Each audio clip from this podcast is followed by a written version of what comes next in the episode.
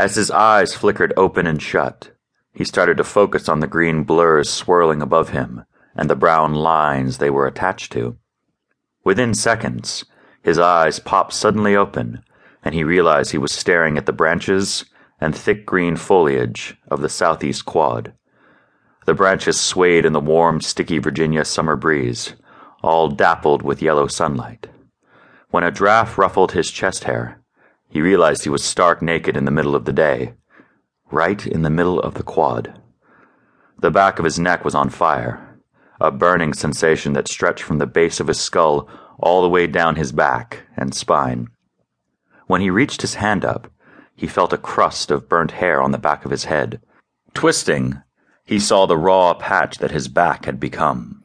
He winced in pain as he strained, trying to see his bubbling, scabbed skin.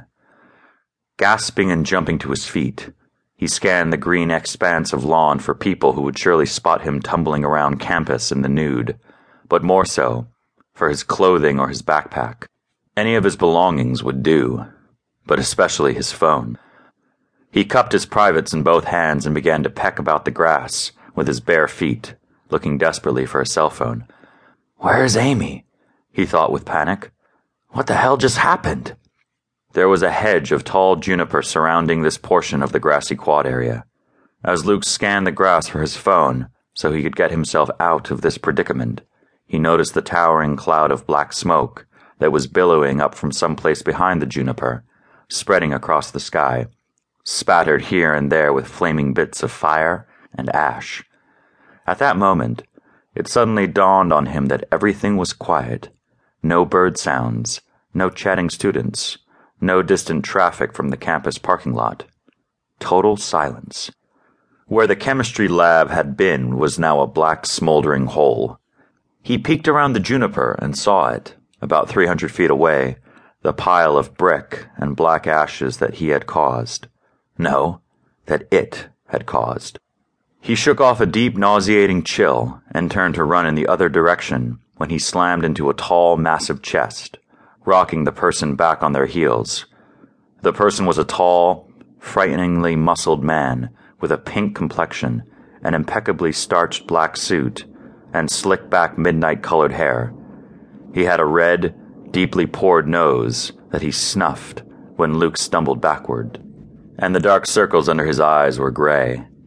Behind him was a military style Hummer with the door open, and a woman in a green military camouflage uniform and a black beret who stood with her hand on the door handle. She had a pistol holstered at her side. Cupping his genitals, Luke stooped and took a bounding leap to the side, as though he thought he was going to run off. His clumsy movement was impeded by a bicep the size of a tree trunk that caught him around the waist. The stiff cuffs of the man's suit raked his back, and he screamed, Ouch! Watch the back, dude! I'm like burnt and in pain here, man! The man in the suit did not relax his grip, but aggressively reaching toward Luke's groin and grabbing one wrist, swung his bare body around so Luke's hands were pinned behind him. When he heard the clink of handcuffs as they were put on him, Luke protested wildly, shouting, Oh no, come on, man! I'm butt ass naked here. Just give me back one hand, please. Can I get a blanket or something? By then he was cuffed and being dragged in humiliation to the open car door, where the military woman stood waiting. He could feel the cold leather seats when they tossed his naked body into the back seat and slammed the door. The car pulled away from the curb, the woman driving, the suited man in the passenger seat looking straight ahead with a solemn glare. What do you think of when you hear the words Defense Application for Remote Kinetics, Mr. Jeffers? he asked solemnly.